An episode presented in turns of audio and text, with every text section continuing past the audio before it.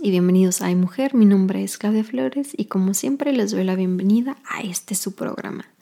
Y bueno, el día de hoy Aileen no nos pudo acompañar, se le atravesaron ahí unas cosillas bastante personales. Y bueno, el día de hoy les traigo un tema totalmente diferente al de los streamers y es un tema que he visto propagado en redes sociales esta semana. Y eso tiene que ver con México como Miss Universo. Entonces, en redes sociales he visto las buenas, he visto las malas y yo estoy así como que, pues no sé, o sea, entiendo un poco de las dos.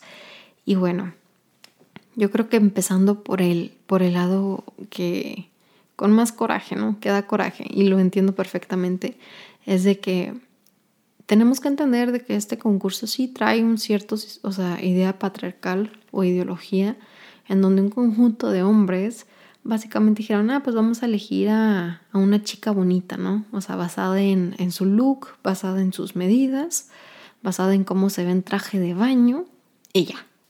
Entonces, eso fue más o menos cuando empezó. Obviamente les hacen preguntas y que el traje regional y, y no sé qué otras categorías tengan, la verdad, porque realmente no estoy como que así muy empapada de eso, pero ese es más o menos el resumen y creo que es algo que hemos visto también en, en películas. Ah, no sé si tengan sección de talentos, por cierto. Ah, pero por ahí va el cuento, ¿no? Y lo entiendo perfectamente porque es así como que, ¿cómo puede ser que hoy en día existan este tipo de, de concursos en donde obviamente nos dicen que la belleza es lo que importa más, o sea, el look de que estés delgada, tengas ciertas medidas, sé cómo te veas en traje de baño, de que no tengan otro tipo de cuerpos, de que pues, o sea, tienes que ser alta, porque la estatura mínima para poder entrar al concurso es de 5,8 o 1,75 en metros. Entonces, es como este conjunto de, de características que no todas las tenemos, ¿no? O sea, no todas somos que 90, 60, 90 o no todas somos talla del 2 al extra cero o cosas así, ¿no? Entonces, aunque no encontré como que una página o algún artículo que me diera exactamente como que las medidas, ese es como que el estándar que hemos visto a lo largo de los años y no todas este, calificamos, ¿no? O sea, no todas tenemos ese tipo de cuerpos, todos tenemos un cuerpo diferente y creo que eso es algo que que se ve mucho en este tipo de concursos, ¿no? De que tienes que ser delgada, tienes que ser alta, tienes que tener ciertas características. Ahora, la verdad, el otro día estábamos comentando, todas se ven iguales porque ya ni siquiera es como que belleza natural, es, es, es belleza operada. Mi mamá se burla y dice, debería ser un concurso a quién es el mejor cirujano plástico. Y sí, le doy la razón, la verdad, porque sí, o sea, se ven cirugiadas. Entonces, incluso ahí en, ese término pues ya no es como que un concurso realmente de belleza natural, ¿no? ¿Por qué? Porque los estándares de belleza a lo largo de los años han cambiado. Igual, o sea, estaba viendo un artículo con Insider que habla acerca de cómo Miss Universo a, a, lo largo de los años se ha visto más delgada, ¿no? Como en los años 50 obviamente las chicas tenían un cuerpo mucho más curvilíneo y ahora es así como que pues son menos curvas y pues más, más delgadez, ¿no? O sea, entonces sí es algo que, que yo creo que no es un buen ejemplo para la juventud. El buen ejemplo sería de que sí, puede ser bonita, puede ser una mujer profesionista, inteligente, activista, todo lo que quieras, pero sí tiene así como que el downside muy, muy pesado, ¿no? De esto de que, pues obviamente se enfocan mucho en en lo físico, ¿no? O sea, y es como estaba leyendo en este artículo, ¿no? Donde uno de los exjurados dice de que todo se trata de la belleza. Entonces, no importa, o sea, que incluso tenga cierta profesión, siempre se van a ir por ciertos tipos o ciertas características, la verdad. No tengo idea ni siquiera cómo es de que eligen a la ganadora, la verdad. Pero por muchos años se ha visto como la mujer latina, ¿no? Como Venezuela, Colombia, ah, han ganado mis universos. Entonces, ah, creo que hay como, hay como cierta preferencia y cierto look que buscan. Y, y pues bueno, o sea, ellos están en su derecho de que les guste lo que les guste, ¿verdad? Pero creo que sí es un concurso que más que dejar como que una buena enseñanza o semblanza, es más así como que, pues, o sea, ¿qué onda, no? O sea, estamos en el siglo XXI, estamos todos tratando de como que uh, haya igualdad o de que todos, o sea, de que ser inclusivos con los tipos de cuerpo y creo que es una de las razones, ¿no? O sea, es precisamente una de las razones por las cuales Victoria's Secret, el fashion show, o sea, se fue a la fregada. ¿Por qué? Porque no había inclusividad, o sea, todas las chicas güeritas, ojos de color así verdes, bien bonitas, y uno así como que yo dónde estoy ahí representada, ¿no? Igual en los tipos de cuerpo, o sea, es de que todas ciertas tallas obviamente veías la fluctuación de los cuerpos de las modelos semanas antes y luego el día de la pasarela es así como que wow, bajo un chorro de peso. ¿Por qué? Porque existe esta presión por verte de cierta manera, porque es a lo que el ojo está acostumbrado y obviamente ahora con este tipo de pasarelas como la de Fenty, iba a decir Fenty Beauty, pero bueno, es la, es la línea de, lencería de Fenty donde vemos cuerpos de diferentes tallas, los, uh, ¿cómo se llaman? Como los banners, o, o sea, o, o las fotografías así, esas grandotas que ponen en las tiendas departamentales. Por ejemplo, he visto que en Target cambiaron. Ya no es la chica delgada, son cuerpos inclusivos. Igual en ciertas tiendas en línea he notado que ya no nomás está la chica güerita, delgada, bonita ahí, no, o sea, ya son cuerpos inclusivos, o sea, son cuerpos de todas las tallas en el front page, en la primera página, cosa que no veías. Antes como que lo veías como que en la sección de plus y ya, nomás ahí salían esas fotos, ¿no? Entonces es algo en lo que se ha trabajado mucho, yo creo, a lo largo de, de los últimos años, como para que venga este concurso y como que nos quiera seguir implementando esto, ¿no? Entonces, sí entiendo perfectamente el por qué mucha gente no está de acuerdo y luego también escucho como que mucha gente dice, es que es solo un concurso, o sea, pero, pero pues ese simple concurso obviamente pues trae cierto historial, ¿no? Y cierta manera como que de discriminar ciertos tipos de cuerpos o cierto tipo de mujeres. ¿Por qué? Porque no califican, porque no son altas, porque no son delgadas, porque no tienen esto, porque no tienen lo otro. Entonces yo la verdad ahí creo que de ese concurso lo más bonito para mí es como que lo del traje regional. Uh, primero que nada me encantó el traje de México, el, el de México y el de Camarún, Camarún creo, o Camerún, es como se dice en inglés, me fascinaron y luego también creo que una de las maneras en las que este tipo de concursos pueden servir es como en forma de protesta, ¿no? Y eso lo vimos con dos de las participantes en el concurso de Miss Universo. Y bueno, las concursantes de, por ejemplo, Singapur, de Uruguay y creo que de otro lado, ah, de Myanmar o Myanmar, perdonen, no, no sé cómo se pronuncia. Obviamente mostraron en sus trajes típicos alguna forma de protesta, ¿no? Uruguay, pues obviamente se pintó con la bandera LBGTQ. Singapur, obviamente traía, traía, como que un bodysuit y luego traía una capa y en la capa decía como que Stop Asian Hate.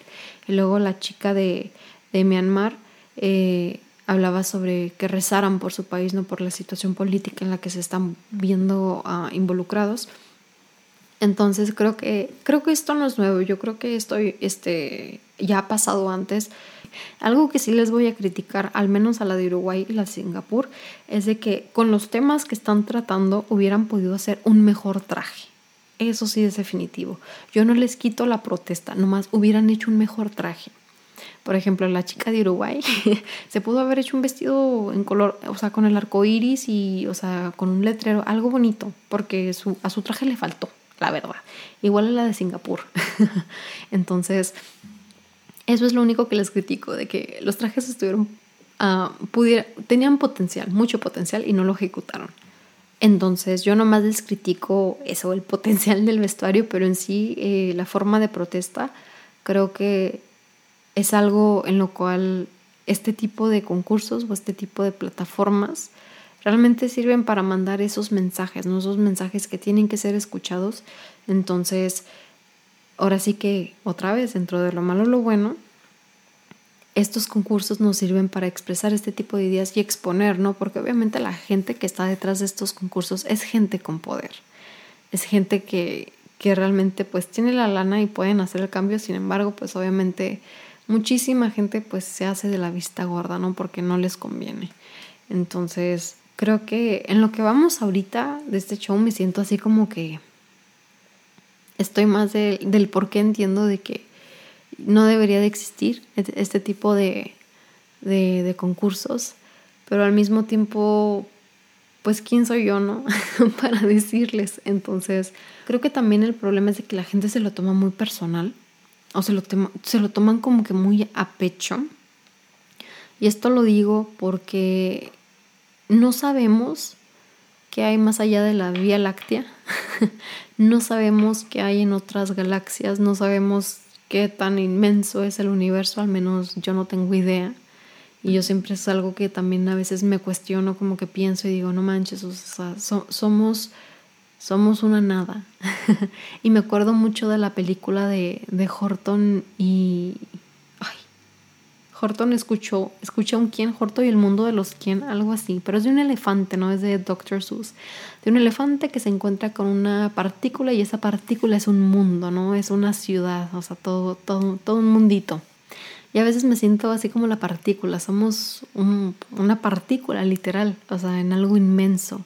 Entonces, yo creo que la gente también no debería de tomarse tan a pecho el hecho de que es como que, ay, es la más bonita de todo el universo. No, o sea, yo les aseguro que mucha gente en el mundo son, son bellezas que ni siquiera son reconocidas. ¿Por qué? Porque no les interesa ser mis universos, ¿saben cómo? No les interesan los concursos de belleza. Entonces, también es algo que siento que no nos podemos tomar tan a pecho.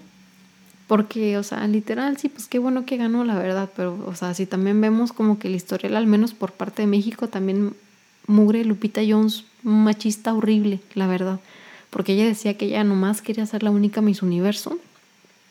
Y desde, desde ella hasta que ganó esta Jimena Navarrete, fue que hubo una segunda Miss Universo mexicana y ahora que ganó esta chica Andrea Mesa es porque a Lupita Jones la destituyeron por, por mala leche, la verdad, porque era bien canija con las chicas y obviamente que hacía todo lo posible para mal entrenarlas para que pues ni siquiera calificaran, ¿no? Para la final. Entonces, también hablando como que de mujeres, ¿no? Que, que, o sea, que tenemos esa mentalidad a veces del cangrejo, ¿no? De que no queremos que, que el de arriba suba porque, ah, porque él sí y yo no, ¿verdad?